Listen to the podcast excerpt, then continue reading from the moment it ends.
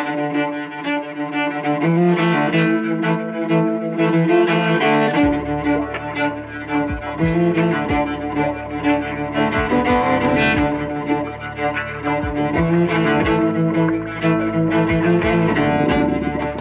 everyone, I'm Jasmine Falk Dickerson. Welcome to the podcast.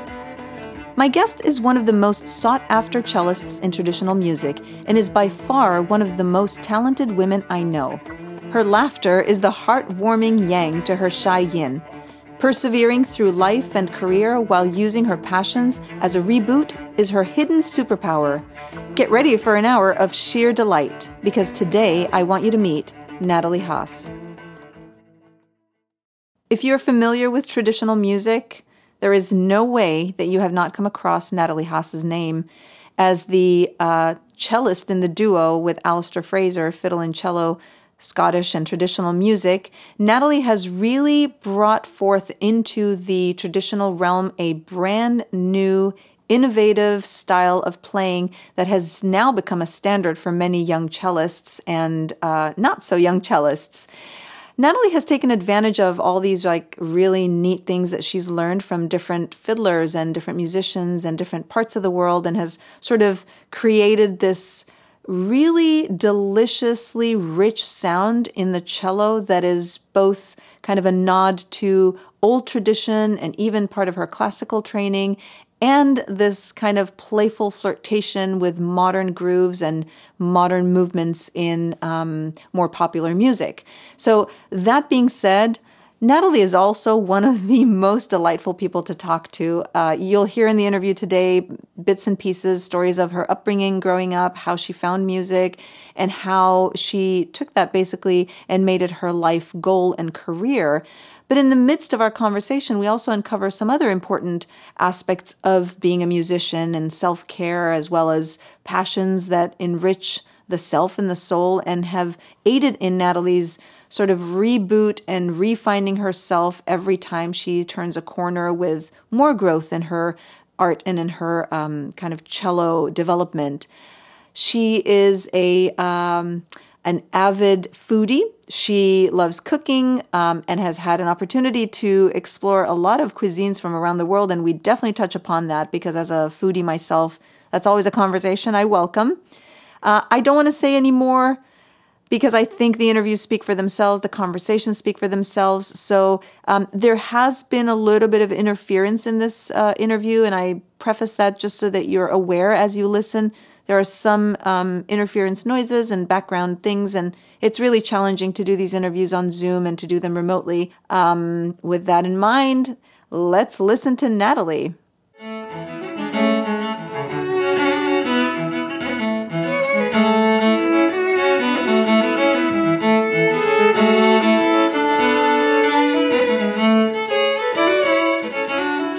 Natalie. It's so good to see you. I'm so excited to see you, even though this week we should be hugging at Valley of the Moon. I know, too, and uh, I wish it were in person, but um, it's a good thing we're not there right now for, for several reasons. Yeah, seriously, no uh, kidding. Yeah, um, scary with the fires and, and all of that, so just as well that, that there are no none of our community is there right now. I know. Yeah, we've been kind of following closely what, what's going on there, and um, it's uh, we're recording on a Friday, and this would be the Friday we'd be arriving to Valley of oh the Moon, and so it's kind of intense for us to feel that void, and for you after doing it for decades, it must feel really weird. However, we are all at home because of the COVID era and the coronavirus uh, pandemic, and it's kind of weird. Um, doing better, not so good. And so how has that affected, you know, your life right now? I know that as an artist, all of your gigs have been canceled to some extent, but some mm-hmm. replacements virtually have happened. But tell us uh, how you've been coping and what's been kind of going on and how things have shifted for you. Yeah, well, as you say, this is my first summer in over 20 years. I think it's I've been going to Valley of the Moon since 1995, so 25, oh. 26 years oh. that I've been going to fiddle camp you know, more than two thirds of my life. Um, and first time not wow. having that in a summer. And um, it's very strange. Yeah. And I, am definitely missing my community right now. There, there have been a few um, online replacements, which have been a way for us to stay connected as a community, which has been really nice. Um, you know, it's it's no substitute for the real thing, Yeah. but it's still great to see people. And uh, I feel like I've actually been connecting with Fiddle Camp people in ways that I normally wouldn't, because you know, in um, in, in normal times we see each other once a week, once a year for a week, um, and maybe at multiple camps in a summer, so maybe, maybe two weeks out of the year. But then I don't see these people for the rest of the year, and they're like some of my closest friends. So it's kind of a strange relationship, and I feel like the quarantine has allowed me to get to know them more closely, like outside of Fiddle Camp, Wow. even if it's just over Zoom. Like I, we, I've been doing trivia once a week with Fiddle Camp pals, and uh, you know, it's just like no, nothing related to music whatsoever. But it's awesome. it's just really fun to to get to to know these people in a different light, um, Yeah. and and spend more time with things that that really matter. Um, spending more time with my family, being out in the garden, um, cooking, um, getting outside in nature, and um, you know, just taking time for the things that we don't normally have time for. That's so true. Um, being on the road. Yeah, and you of all the artists that I, you know, that I know and talk to and have on my show interviewing, I think you're probably the one that's the most into your profession completely and wholeheartedly. And so it is interesting to hear you talk about how this has given you the opportunity to shift priorities a little bit. And I will talk to you a little bit more about that and ask you some more questions about that because I am very curious to know how you've expanded beyond just playing the cello, which sounds like it's just playing the cello, but yet, you know, you don't just play the cello. And we will, you know, uh, uncover that as we continue to talk. But let's start at the beginning. Let's talk about little Natalie. Um, because that's always my favorite place to start. You know, the very beginning and storytelling, because I think our childhood really sets us up for who we become in the future and all of those surroundings. I know that you grew up in California in a very loving home and a very dedicated home with both your parents and your sister Brittany, who is also a well known fiddler. And you discovered the cello at some point after dance. But I want you to take us down that road in your own words.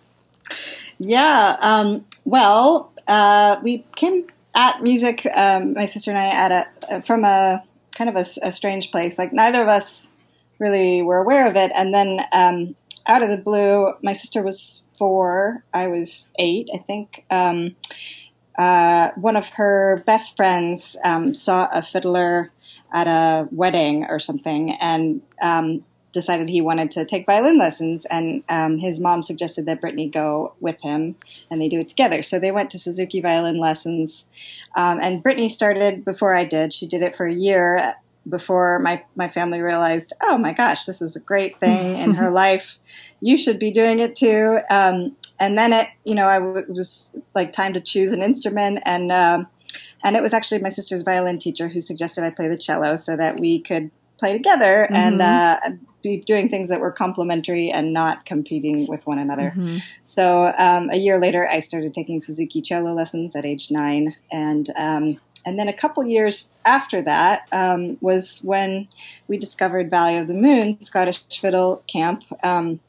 Through again my, my sister's violin teacher Wow. she was like a great uh, influence in our lives um, she had heard of Alasdair's camp. Um, she, I think, she had some Scottish heritage, and uh, Brittany had was starting to get bored of classical music and uh, was starting to take bluegrass fiddle lessons. Wow. And um, and and her violin teacher was concerned that this would ruin her te- technique. So um, she So thought typical. that's yeah, every you know many many people with that same story. Um, so uh, she thought I don't know why, but she thought that Scottish music would be cleaner than bluegrass. Interesting. uh, so she suggested we try that, and, and I was kind of going along just as a sidekick because it, you know it didn't, it didn't say Valley of the Moon Scottish Cello Camp, Right. So, but there was a cello class, so that was it was unusual at that time. Yeah. This is ninety five. Um, for you know there there weren't that many fiddle camps at, at that time. First of all, um, I think Valley of the Moon started in '84, um, and I'm not sure when they started having cello classes, but it, it was probably unique, um, maybe one of the the few um, to offer cello um, yeah. As one of the electives. So I went along with my sister, and we both fell in love right from the beginning um, with traditional music. Um, and it was, you know, as you guys know, it, it gives you uh, excitement and, and, motivation to, to keep going mm-hmm. through the mm-hmm. rest of the year with music. Yeah. Um, you know, not only the music itself is fun and you get to stay up late and play yeah. with your friends, but yeah. you also get to know people your own age doing the same thing, and that that's a great motivation um, to, to keep going yeah. with music. Having people your age for sure, and then also having the multi generational uh, environment that is it's it's so giving because there's such a passing down of the tradition and such a non-competitive way and that I think that's probably one of the appeals of most music camps but Valley of the Moon is kind of special in that respect. Uh, now you told us how you got to the cello which was thanks to Brittany's teacher but what I do know about you and I will disclose it out here and blast it to the listener is you actually wanted to play the recorder before you started playing the cello. Um, no, it was the clarinet. Actually, I'm sorry, um, the I clarinet. it's okay. No, no, I oh, did when, play recorder in oh, school. Oh, you did play recorder. Okay. That was a requirement. Okay, the, I knew like fourth grade or something. Okay, um, you wanted the clarinet. I'm sorry. Yes. So what happened yeah, with the clarinet? Yeah, I think. Uh, thank God I didn't go down that path. Um, no, nothing against clarinet players. But, no, uh, no, it was just I, I, had a friend who was doing it, so that you know, oh, okay. As you do as mm-hmm. yeah. So the and but um, but the reason also why maybe Brittany started music before you did is you were in ballet, you, where you were pretty kind yeah. of committed to dance when you were younger. Yeah, that's right. And then at some point, I had to decide between the two because it was just too many too after school activities. Mm-hmm. it's just like um, when kids have to choose between sports and the arts as well. It's it, yeah. it, it does get to be too much. Yeah, exactly. And I, but you know, I always had cello teachers say, "Oh, you've got really good posture." Uh, like so, ballet was good for something. ah, that's amazing! wow. Do you still remain active now? Like, do you have a practice in your life that keeps you physically active? Because I, I think certain instruments, especially string instruments, are so demanding on the body, and it's it's kind of scary to Absolutely. watch what kind of issues it can cause yeah, and I, am very lucky that uh, so far I haven't had any major issues. I, you know, typical like shoulder pain and, and stuff, which is pretty common for cellists, I think, but um, nothing like crippling. Um, and I, I, know a lot of friends who have had things like tendonitis and you know carpal tunnel and all yeah. that, which hopefully, knock on wood, I won't have to deal with. But yeah, I think we we don't stretch enough as musicians. We forget to get up and take breaks when we're practicing, and mm-hmm. um, you know, it's such a focused art that you, you often get lost in it, and and um, yeah, you can. It's very easy to forget just how phys- physically taxing it is on your body. So, um, I, I, don't do ballet anymore, I, I, but I do love dance. Mm-hmm. Um, I, I am I've be- become an avid avid um, Zumba. Oh yeah, and uh, yeah, I don't know if that helps with the cello, but it certainly helps me stay active. Um, I'm sure it does because it's a physical thing. Your body, you're moving those muscles and things are flowing in a really uh, generous way. And so it has to aid in some capacity. Yeah, definitely. You're also a Beyonce workout fan. I know. It's kind of, it's kind of the same thing, really. yeah, it's just dance and fun because Hanneke Cassel does her Beyonce workout at fiddle camps, and also now she's doing it virtually. So that's kind yeah. of a, a, fun community thing, but it's also you know something we can take with us uh, all week and and keep moving for the sake of our art, for sure. Um, and those of us who are maybe not playing as actively all the time, it still is is a support system. So yeah. now at this point, you're going to Valley of the Moon. You're starting to see other cellists play music that is not just Suzuki or classical. What happens then? I mean, because I know that Alasdair saw something right away. It didn't take long for him to see what potential there was in you. Um, you did go there with something, a drive that is probably unusual. Um, so what happened? In those first five years before then you were kind of handpicked and started going on tour with them and then started even teaching? Yeah. Um, well, you know, Valley of the Moon, it really changed everything for, for both Brittany and me. She, she met her idol, Bruce Molsky, there and went down the old time music path. And for me, it was Scottish music from the beginning. So I, you know, not only Scottish music, but we were exposed to, to the best fiddle players from many different styles there. Alasdair Martin Hayes, uh, Buddy McMaster, Catriona Macdonald, like all, all these people from all over, not just the Celtic world, but America and Scandinavia. And um, so, uh, yeah, very broad influences there, mostly fiddle players, though. Mm-hmm. So, um, where I really got inspired, the, the cello teacher was great, Abby Newton. She's a, mm-hmm. a wonderful uh, Scottish cellist who comes more from the classical world and and the Baroque side of sort of Scottish music mm-hmm. back in the 17, 1800s, um, where the cello serves more of like a bass yeah. role. Um, so I, I, learned how to do that, but things really changed for me when I when um, Rushad Eggleston came to camp, oh. just just visiting. Yeah. He, he wasn't teaching there, mm-hmm. but he had. Uh, I think there was um, a, a local Bay Area fiddle player, um, Evan Price, who's a wonderful jazz mm-hmm. musician, um, was getting married, and so all of these musicians were coming into town for his wedding, and they a lot of them came into Valley of the Moon. They snuck in one of the nights and uh, and had some epic jam sessions. So that that was how I met Rushad oh, and wow. also Darol Anger. Oh, wow. um, and when I saw both of them doing what they were doing, it was like totally just mind blowing. Oh, that's possible. On, so describe describe for for people who have never seen them play because it is very unique and kind Yeah. of crazy. yeah, describe what Yeah, is it I that this about that that before Ra- Rushad got really unique. Uh, but was it the chopping? Was Yeah. it the rhythms? What was it about the way they played together? Because I mean, Darol is the god of rhythmic stuff. And then, of course, you know, Yeah, yeah. under his tutelage, Rushad took it and did something completely uh, crazy on the cello as well.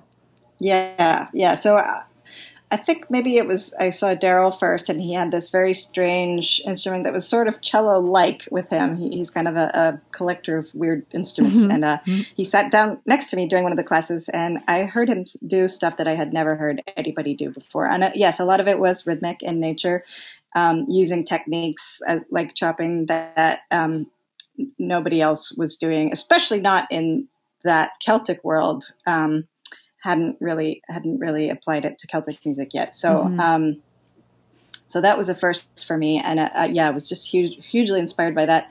Then Rushad was there as well, and uh, as you say, had figured out how to do what Darol was doing on the cello, and was an, another d- disciple of Darol's, um, but also you know very creative in his own right, and uh, and this is before he like became the, the sneak goblin and stuff. He was like the the master of accompanying fiddle tunes on the cello before he really developed his own um, musical style. Um, so I took some lessons with him, uh, one at Valley of the Moon, and um, very uh, life changing as well. So he was really inspiration. Um, but people I was inspired by were the fiddle teachers that were coming through there, and listening to what they were doing when they weren't playing the melody. Um, like I, I wanted to to be able to to do everything they were doing on the fiddle, so playing melodies, but also accompanying other fiddle players. Um, and some of that, you know, I got inspired by listening to other instruments as well, piano, guitar, things that you typically find as accompaniment instruments in Celtic music, Yeah. Um, and figuring out how to do those things on the cello. So were you at this point only playing uh, cello in a melodic sense, or were you also in the classical Suzuki world starting to work with uh, Brittany maybe in duos or in chamber or in other smaller settings where you were also developing a sense of um, accompaniment? Yeah, absolutely. And I, I think cellists kind of have an innate sense of, that because that's sort of your role in, in any chamber group or in an orchestra. You're you're covering more of the bass end of things, so you you're you're hearing those kinds of things just naturally from even from classical training. Although it, it might take some time to develop, being able to just pull them out of thin air um, using only your, your ear and, and not reading them by play sheet music. But uh, yeah, so I was I was doing both. You know, I, I would spend the school year um, playing um, classical music, uh, youth symphony, chamber groups, um, and then at fiddle camp get inspired to um, yeah, so some playing with my, just me and my sister, and mm-hmm. that a lot of that was sort of an exploration of, of what was possible with fiddle and cello, and figuring out what, what how to use best use the cello. Um, and we, yeah, we were still kind of figuring it out back yep, then, figuring it out. And then at some point into going to the moon, Alasdair noticed me. I think it was in a there was a guest baroque violinist who had come and was giving a workshop, and uh, I was sitting there and playing more of these sort of bass lines. I think I was maybe the only cellist in there, and Alasdair was sitting next to me and, and heard me, and then kind of pulled me aside after class and said, "Hey, can we go and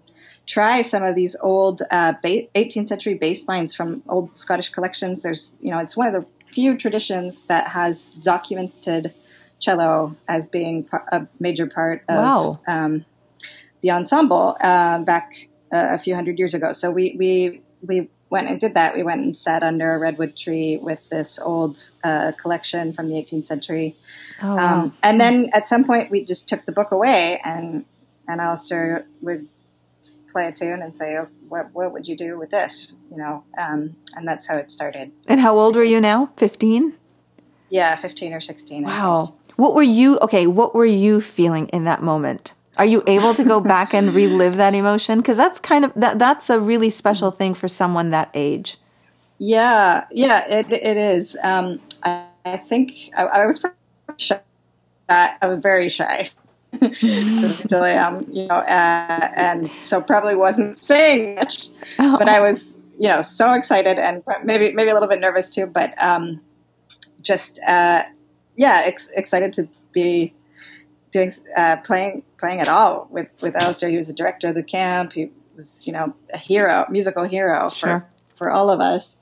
So um, yeah, probably a little unsure of myself, but at the same time, just you know, kind of the I, I, I, don't know what the word is. Um, sort of youthful, mm-hmm. like uh, naivete mm-hmm. of yeah. yeah. of just doing it without knowing or or you know not not criticizing yourself right. as, as you do as an adult and just just going for it. Um, so I, I luckily I, I, had that attitude at the time because that really allowed us to. And you know, it's interesting because deep in. Yeah, and because young people don't have that filter of intimidation even though they're nervous and excited. I remember the first year we went to Valley of mm-hmm. the Moon and met some of the boys' as heroes because we had already met you and Alasdair.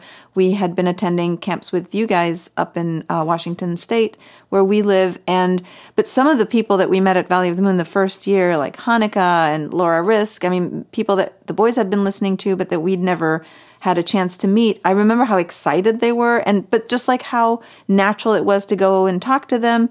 But, Eros's teacher, fiddle teacher, was yeah. with us there, and he was. I mean, Laura Risk was his biggest idol, is, and he was too shy to even go talk to her. And just to see the difference of how adults are like, whoa, you know, a little more reservation, and kids are like, oh yeah, of course I idolize this person, but it's just a fiddler and a musician that I look up to, and here I get a chance to talk to them. So part mm-hmm. of that for you was also that. I will also say, I remember when we first met you the very first camp we came, they were teeny, mm-hmm. teeny, teeny.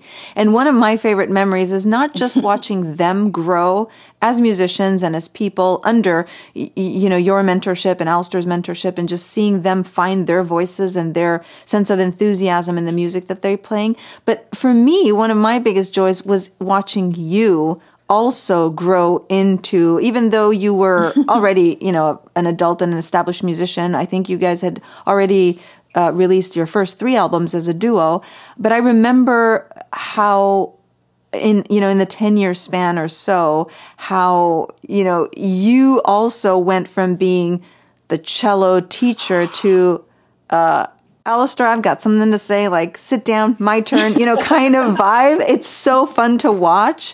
It's kind of amazing because it's clear that the chemistry of your relationship is so endearing, endearing and so family like, but also as musical partners, something just continues to brew and shift.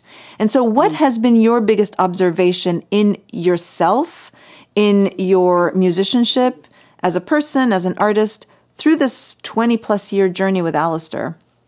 Yeah, it's changed a lot. I mean, um, as I told you when we first met, I was a student. I had only been coming to camp for a couple of years. I was nervous and shy around him, and um, that probably lasted for a good, you know, five to ten years at wow. least. And then I, I, was also, you know, we, when we started performing together, I was just kind of along for the ride. I was really excited, and and you were I, seventeen when you released your first album together, Fire and Grace.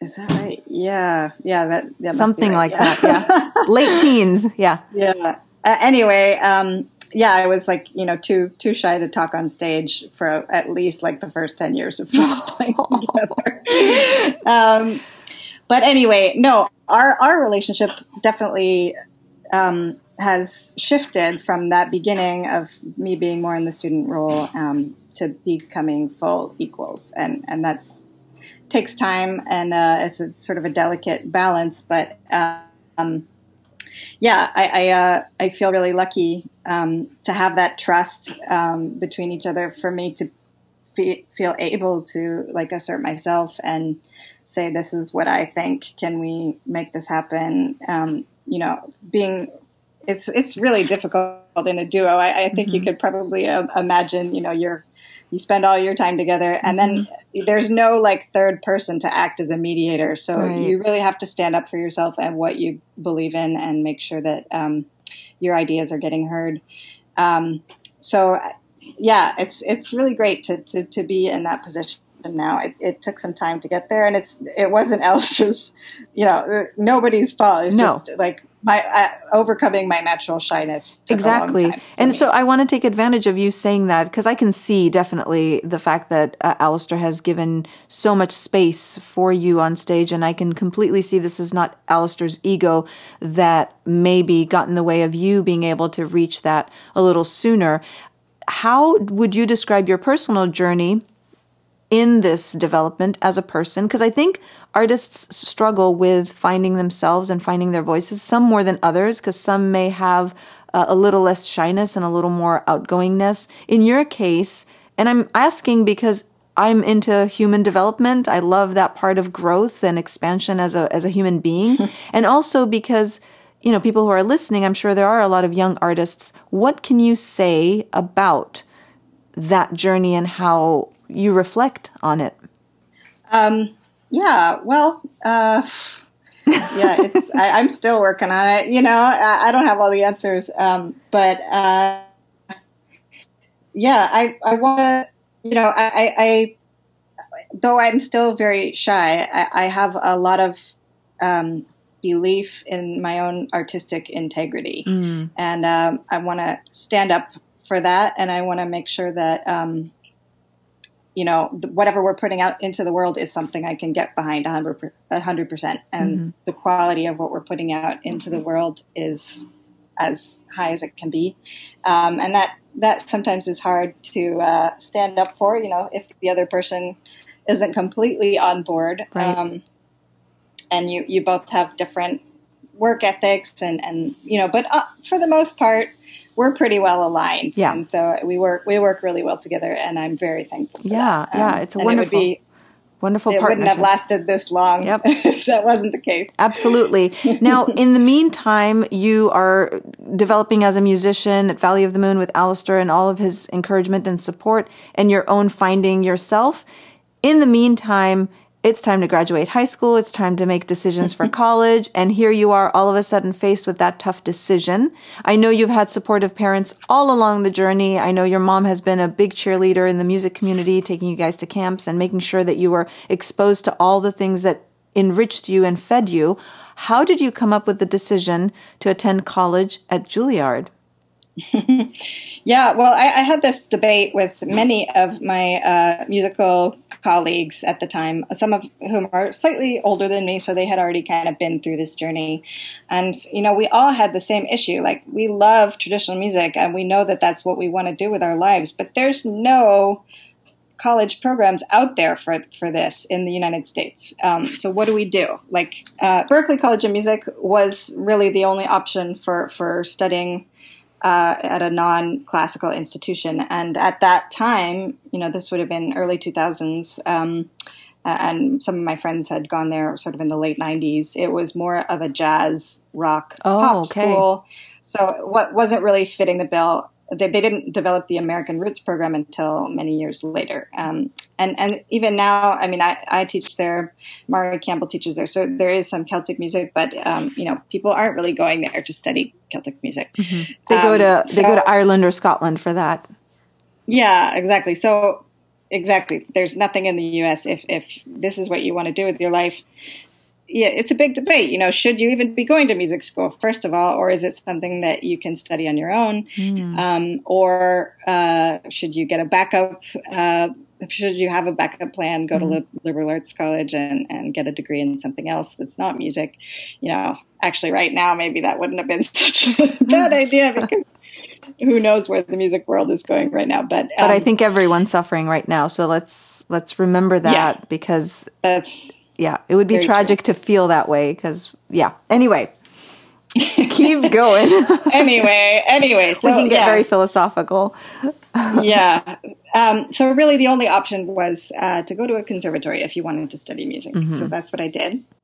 I was amazed that I managed to get into Juilliard, but um, I, I thought, well, you know, I'm not really done studying classical music. Like, there's big gaps in my knowledge in the, the classic cello repertoire that I haven't covered yet. So I'm going to take the next four years. I'm going to become the best cellist I can possibly be. I'm still going to be playing traditional music because Alasdair and I were already touring at that point, and we continued to tour through my college years. Um, and uh, yeah, so traditional music is never going to go out of my life. So I, I decided to, to go down the conservatory road um, and get a get a degree in, in music in the only way that I knew how to at that point. Yeah, and I th- I think that really reflects in why you are so innovative and so sought after as a cellist. I think you were able to, in a very kind of uh, in a very effective way, blend the technique and the classical body of what it's like to play an instrument like the cello with the dance and flavor and playfulness of the rhythms that can happen in traditional music. I think that's that was a very wise decision on your part because while you were you know buckling down and studying all the technique, you were still developing as a performing artist, as a musician that was playing all that music. And in the meantime, you were also teaching at Valley of the Moon, were you not? yeah, yeah, I started. Um, uh, it was actually the only year I ever missed Valley Moon was my first year at Juilliard. I felt like I should be there for the beginning and the orientation and stuff, and now I regret Oh. that. But uh, so the next year, so I, I like I was there as a student for many years, and then I missed that one year, and then the following year I was there as a teacher, and I've been teaching there ever since. Yeah. 2002. Wow. my first year teaching. Amazing. Um, and that was my second year of Juilliard. Yeah. Um, so Was Yeah, it hard to take a lot of time off from school because you were touring? definitely, yeah, I, I, I was. I spent a lot of time in the dean's office asking for professional leave. That doesn't sound good, but then it sounds good. yeah, it's weird because it's it's a it's a a school that's teaching you how to be a professional musician, but they don't want you to leave to, to go tour while you're there. You know, understandably, um, because you're missing out on on the in school education, but you're getting a real life education at Yeah. time. So I, I, I I'm really happy with the way I did it, and even though I did miss some school, I was, Yeah. I was pretty good about staying. Have you had the opportunity to to go date. back to Juilliard and speak as a now graduate and as a successful musician? Have you had invitations? Um, yes, yeah, I, I did a workshop there with Mark O'Connor um, a few years after I graduated, Okay. and I, I've stayed really close with um, my best friend and roommate for all four years, and we've done a lot of collaborations together. Um, so, in some ways, yes, but uh, no, I feel like I've kind of divorced myself from the the classical world. Yeah. and and Oh, now you're yeah. teaching. I mean, now you're full on teaching at the college level the music that you perform and the music that you play and developed. In the meantime, while you and Alasdair were touring and recording, your first album uh, actually won Album of the Year the for the Scots Trads Award, Fire and Grace, which was kind of cool and what a boost for you to say, I think I am on the right path. But in the meantime, you were also recording with in other projects with other artists. How did that help and assist you, I guess, and how did that work out?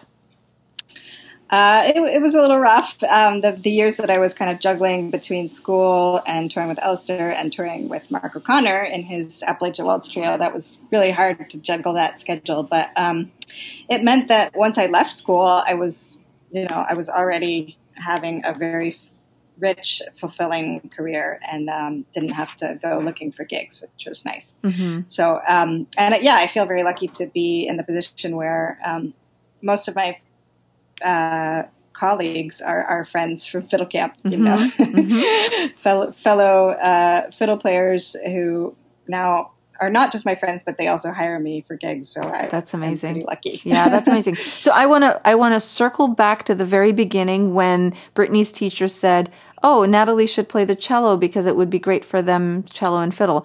The two of you have not recorded an album together. So what's what's up with it. that? Yeah, because I, I know that many people have wondered, questioned, asked, pestered, pushed. What's up with that? Um, well, that's a good question. Uh, it is going to happen at some point, I'm sure. Um, you know, we've just been kind of on, each of us has been on our own musical path. Um, and hers has been more in the American music scene, and mine's mm-hmm. been more in the Celtic music scene. And uh, we've been busy mm-hmm. with our individual projects, but um, every time we get called up to do a gig together, we just jump at the opportunity. So um, that's been very rewarding when it does happen. Um, we've we've done a, a, couple of tours in Ireland actually, and uh, and I'm about to leave um, in an hour or so to go uh, play some gigs in Utah together. Uh, oh, yay! Actually, as a trio with Alasdair and her. Um, so that'll be fun. Uh, we we yeah, Brittany just you know she adds so much to whatever group she's part of. So it is really um, fun. She, yeah. yeah. It, it's fun to hear the two of you play together. I think that's one of the reasons that the audience wants something that they can hold on to, a recording that they can go back to over and over, because you do sound amazing together. I also have to say, though, that I admire the fact that you each really gave so much room and space for the other to grow and to develop and to continue the journey. And your parents uh, have done an amazing job in that respect as well. Um, I want yes. to ask you about your love and passion for Scandinavian music because it is mm. a, a, it's kind of a, a, a developing love story. So, how did you find Scandinavian music, and why Scandinavian music? That's a great question. Um, it was it was Darol Anger actually, and and this was when we were teenagers, um, Brittany was studying with Darol, and he would often pass her CDs that he was um, eh, things that he were he was excited about listening to, and mm-hmm. one one of those things was Väsen. Väsen, I knew you um, were going to say this that. Was, yeah, this was probably like early two thousands, maybe, um, and they were, you know, doing a probably one of the only Scandinavian bands who had that uh, wide a reach in mm. the U.S. Um, and uh, yeah, Darol Darol had uh, maybe met them, or I'm not sure if they had collaborated yet. But um, anyway, he he was very responsible for sort of propagating the interest in in them um, in that time, and so like that was the hot thing mm-hmm. to play in the jam sessions in that in that time. So you know, we were both Brittany and I just became totally obsessed and was like learning all their tunes. I love the word obsessed in, in this context. Yeah. Yeah. all the time. Um, yeah. So, uh, Väsen was our sort of gateway drug. and, uh, um, and it's just, you know, that, that love has, has developed ever since then. Um, and, uh, sort of brought me to, to seek out other groups, uh, modern and more more traditional mm-hmm. as well, and and learn the tunes and go there and spend time. Um, and uh, we've been lucky with the fiddle camps bringing people from from right. those parts of the world. So getting to spend time with them there and play um, in, in, jam sessions and learn yeah. learn tunes. Yeah, and and you and Alasdair recorded Josephine's Waltz, which was written by yeah. um, a member of Väsen. Uh, so that must have been a special kind of at least beginning full circle moment for you since you've been exposed to that.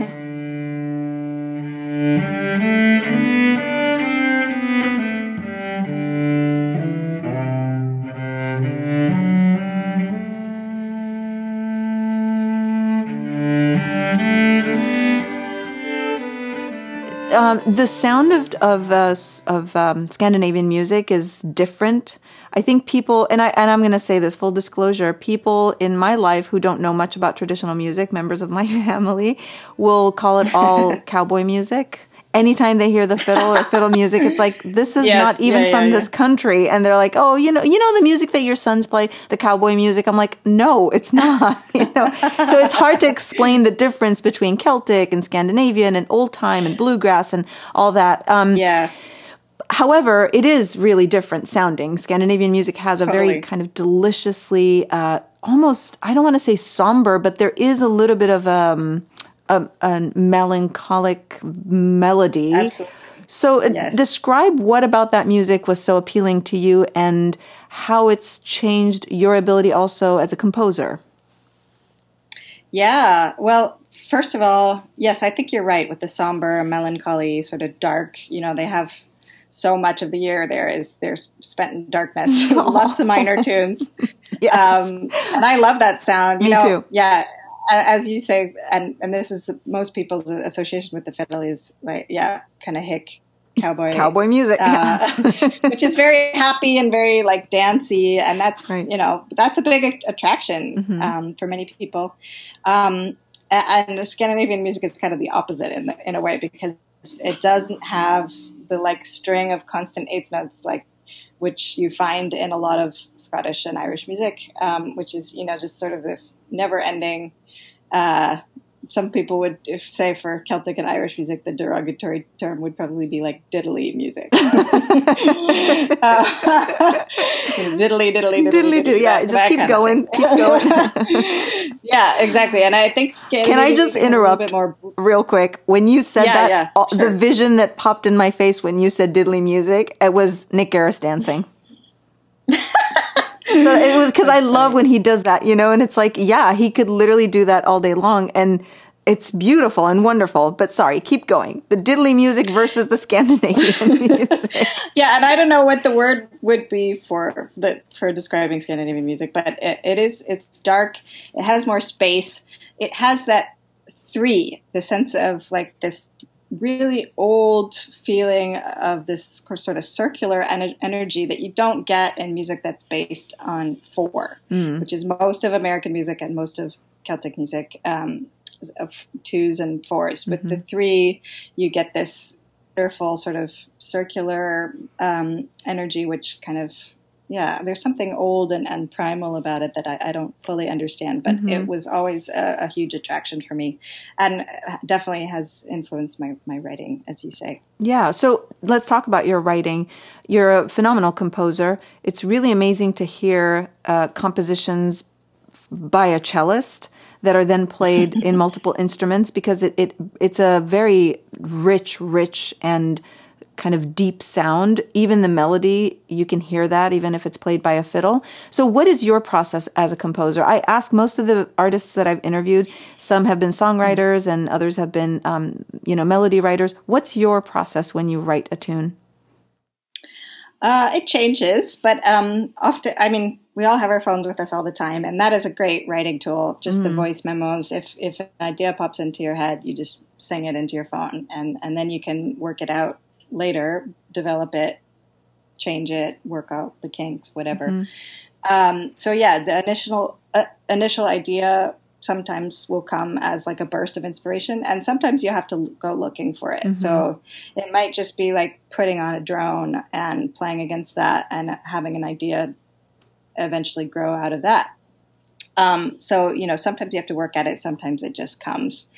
Um, but yeah, I think uh, approaching it as a cellist, I am trying to to write things that um, sit well on my instrument. Um, sometimes composing on your instrument is great. Sometimes composing on a different instrument to, to get you out of your sort of typical uh, patterns um, is good too. Um, yeah, I, I, love it. Um, and sometimes, you know, having like games with friends, like giving yourselves like, okay, five eight, this mode. Oh wow! Uh, like no beat one, or you're not allowed to have. Oh, you know, know some parameters on, and then say like, oh, you write the B part. I'll, I'll write the A part or something. Um, so you you can make a game out of it too, um, so and have it be a collaborative thing as well. So that's that's really really cool.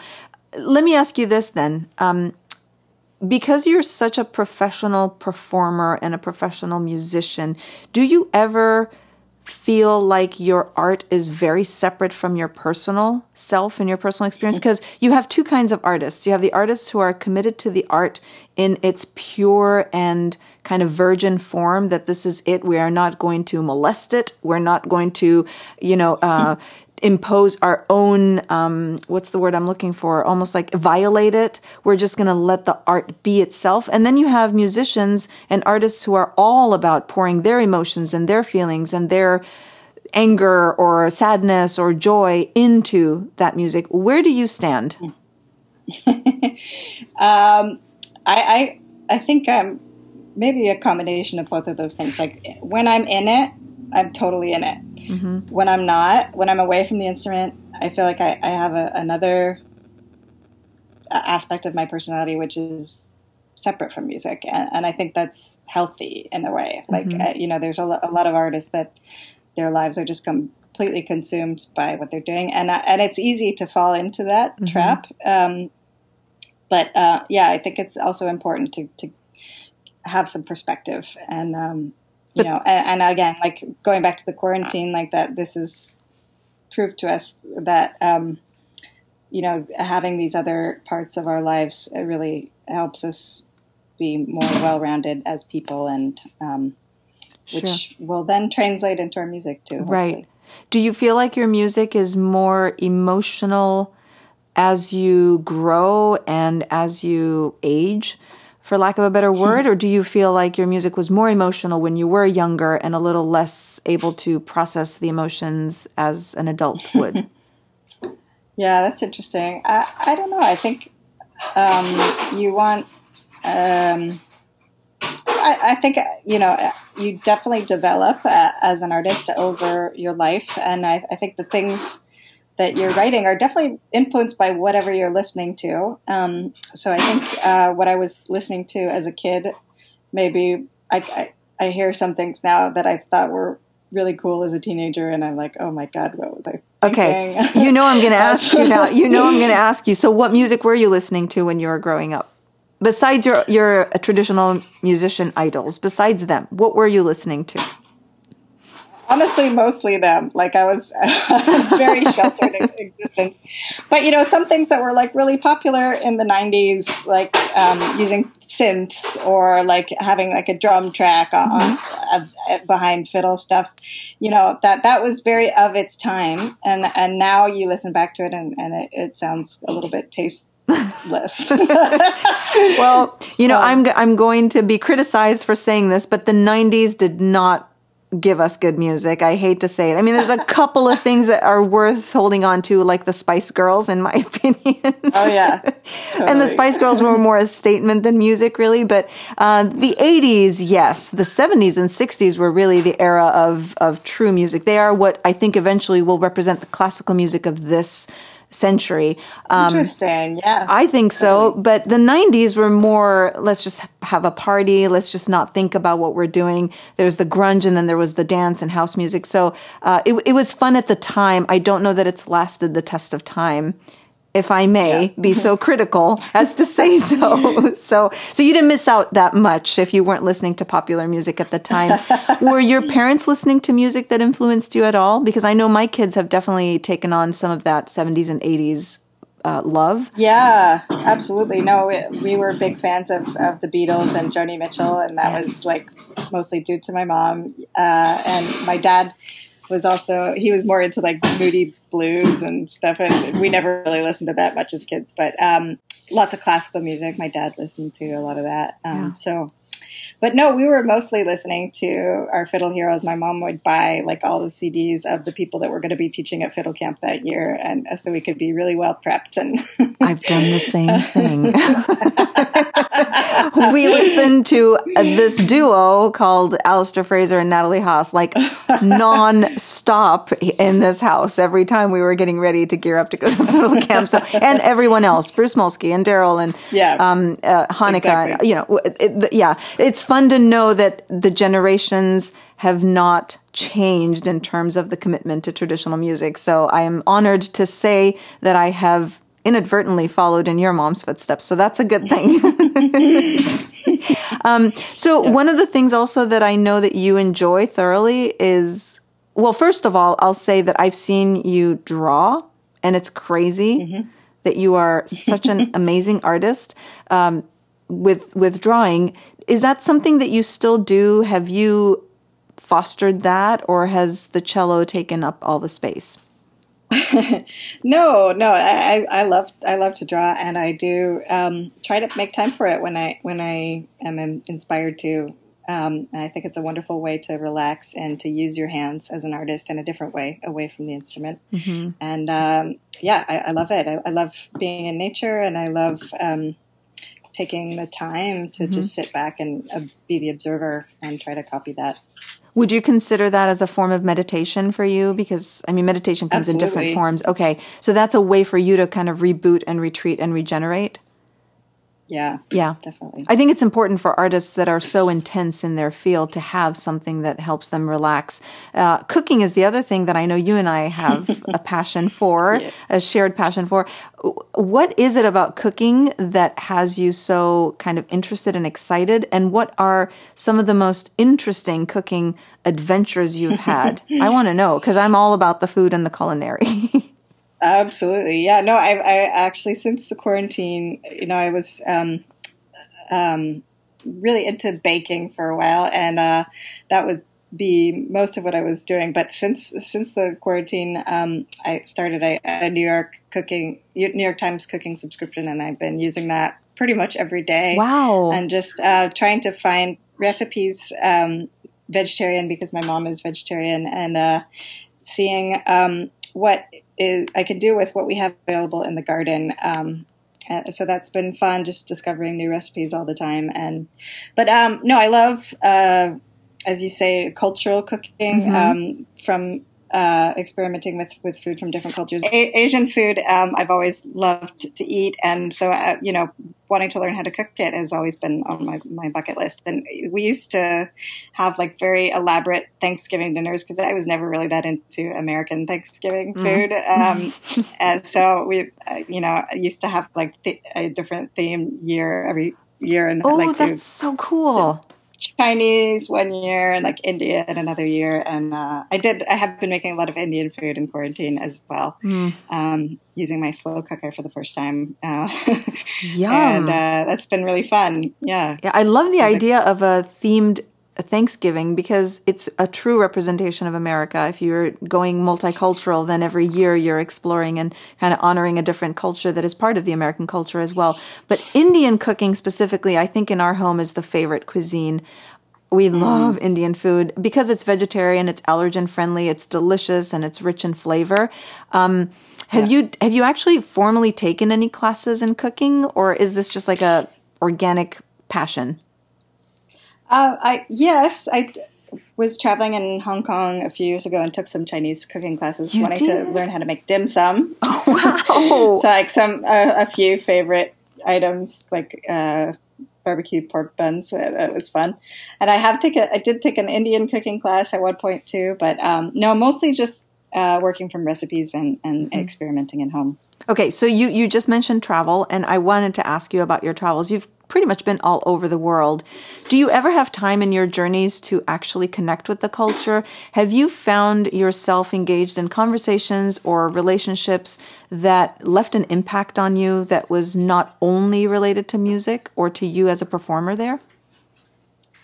Absolutely. Yeah. I mean, and that's, yeah, th- those are like the most cherished times from being on tour um, are when you actually get the time to connect with the local mm-hmm. uh, culture, and and often being traveling as a musician gives you alleys into these uh, places um, that you wouldn't have as like a normal tourist. So I, I, feel very privileged to get to travel this way because yeah, people want to welcome you into their culture and, and take you to their favorite places and the, the most special food and the, the most um, special places.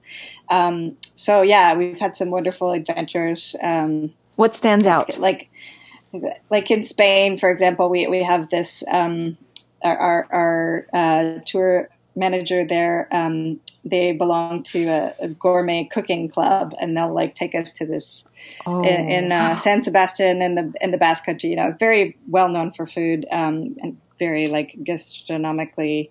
Uh, hip oh. place to be. But anyway, uh, like you know, they'll just like take take you to these doors that like don't have any signs or whatever. You know, something you would never find on mm-hmm. your own, and you open the door. Um, this like beautiful old wooden door, and then behind it is like this um, amazing array of of uh, specialties of the region, and uh, just keep bringing out courses. And oh, that sounds um, amazing! It reminds me yeah, of Italy a little uh, bit too. Yeah, yeah. Do you think that um, your experiences? Okay, no. Let me rephrase the question because I, I I am a big um, believer in gratitude, and you've had a pretty amazing life and some kind of surprise experiences that maybe shy little Natalie would have never, ever even imagined uh, at 8, 9, 10, 11 years old. And now that you've done that, now that you've lived that, now that you've experienced that, how can you, in words that maybe you're willing to share more publicly, how do you focus on the gratitude of how that's, hmm. you know, enriched your life and what about it I think I want to know has been the most surprising for you? yeah, uh, well, you know, often being a touring musician and being so busy, you don't take the time to, to, to just take a step back and, and be grateful. Um, although, you know, you're, you're conscious of how lucky you are most of the time. Um, it's not something that I never really took the time to do. But since the quarantine, like, I feel like, you know, now we're realizing for the first time just um, how special our lives were and how much we miss mm. um, all of the connections um, with people that we, we, get to make as touring musicians. So yeah, just you know, it's it's forced us to take a step back and and be grateful for for everything that we've gotten to experience. And once that happens again, I think we'll we'll be even more sort of cognizant of it. Yeah, that's it. That's your your words are the affirmation of how uh, disconnected we are from the moment when we're living it and how when we are forced to take a step back we realize that. And that's my big hope is what comes out of this whole quarantine thing is that we are all more aware and more present when we do go back to having some of those blessings in our lives is to recognize how much it was missing. And now that we have it yeah. how focused we can be on it. What I would like to know is how would you say that music and the arts empowers young people and serves community and society? I know this is a really kind of convoluted question, but I am curious to know if you have, in the 20 plus years of your life as a performing artist and as a musician and as seeing all kinds of people and meeting all kinds of uh, communities, if you have been lucky enough to see the connection of how those two things can empower each other the arts and young people and communities. Yeah, well, Fiddle Camp is a great example of that.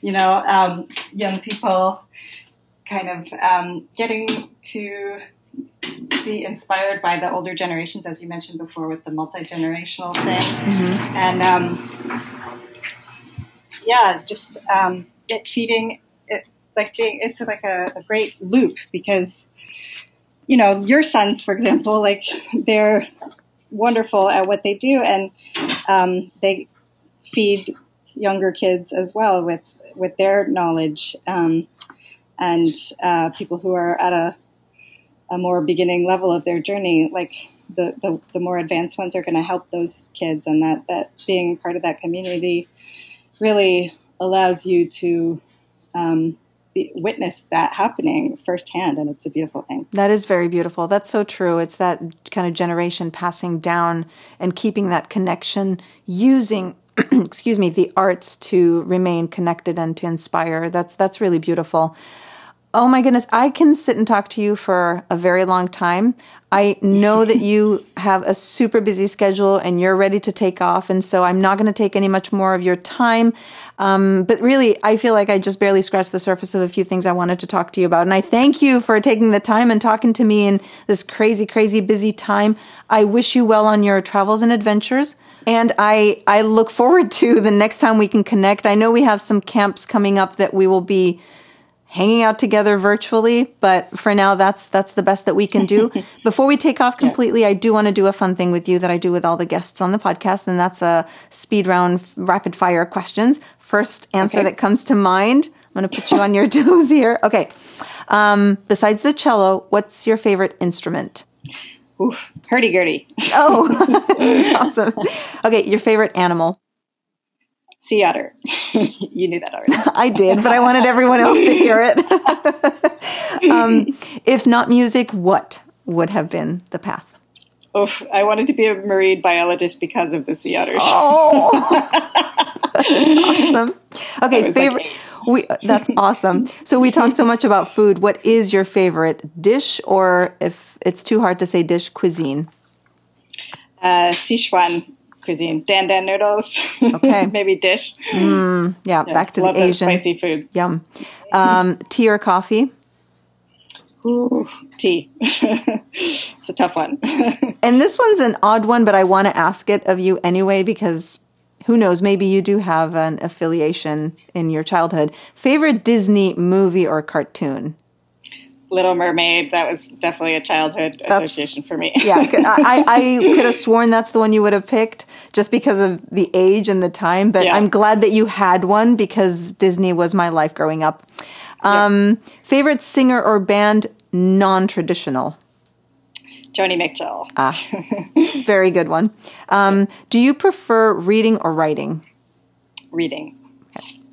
And then let's see. Um, Okay, besides Groovemeister, which is your your bestowed upon title by Alasdair, what would be your superpower? Oof. Oh my god. Uh, I would say just like barging ahead. no matter what the obstacles. So, bulldozer woman. Yeah, yeah, there you go. That's awesome. You know, I'm going to call you that now every opportunity I have. My final question, which is the most important question of all, because we're taking an informal survey. At this point, it feels formal. Um, pineapple mm-hmm. on pizza, yes or no? No. Thank no. you. Thank you. I appreciate you so much because both boys are big on the pineapple on pizza. As an Italian, I'm extremely indignant about that. So I'm with you. Thank you. Natalie, this was amazing. I'm going to give you a virtual hug here from a distance uh, until yeah, we hug again. Thank you. you. Yeah, thank you so much.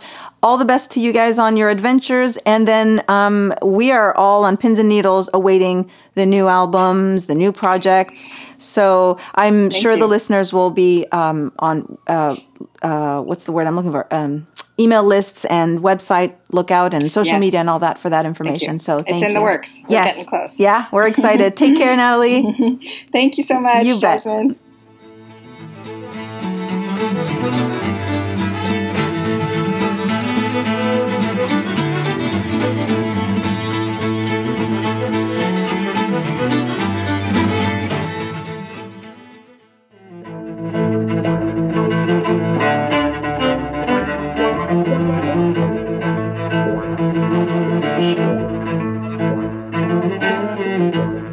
This podcast is produced and recorded by Dante Falk, edited and mixed by Eros Falk. Original music by Dante and Eros Falk. Recorded in Olympia, Washington at Casa Nostra Studios. Visit the website jasminefalkdickerson.com. Ciao for now.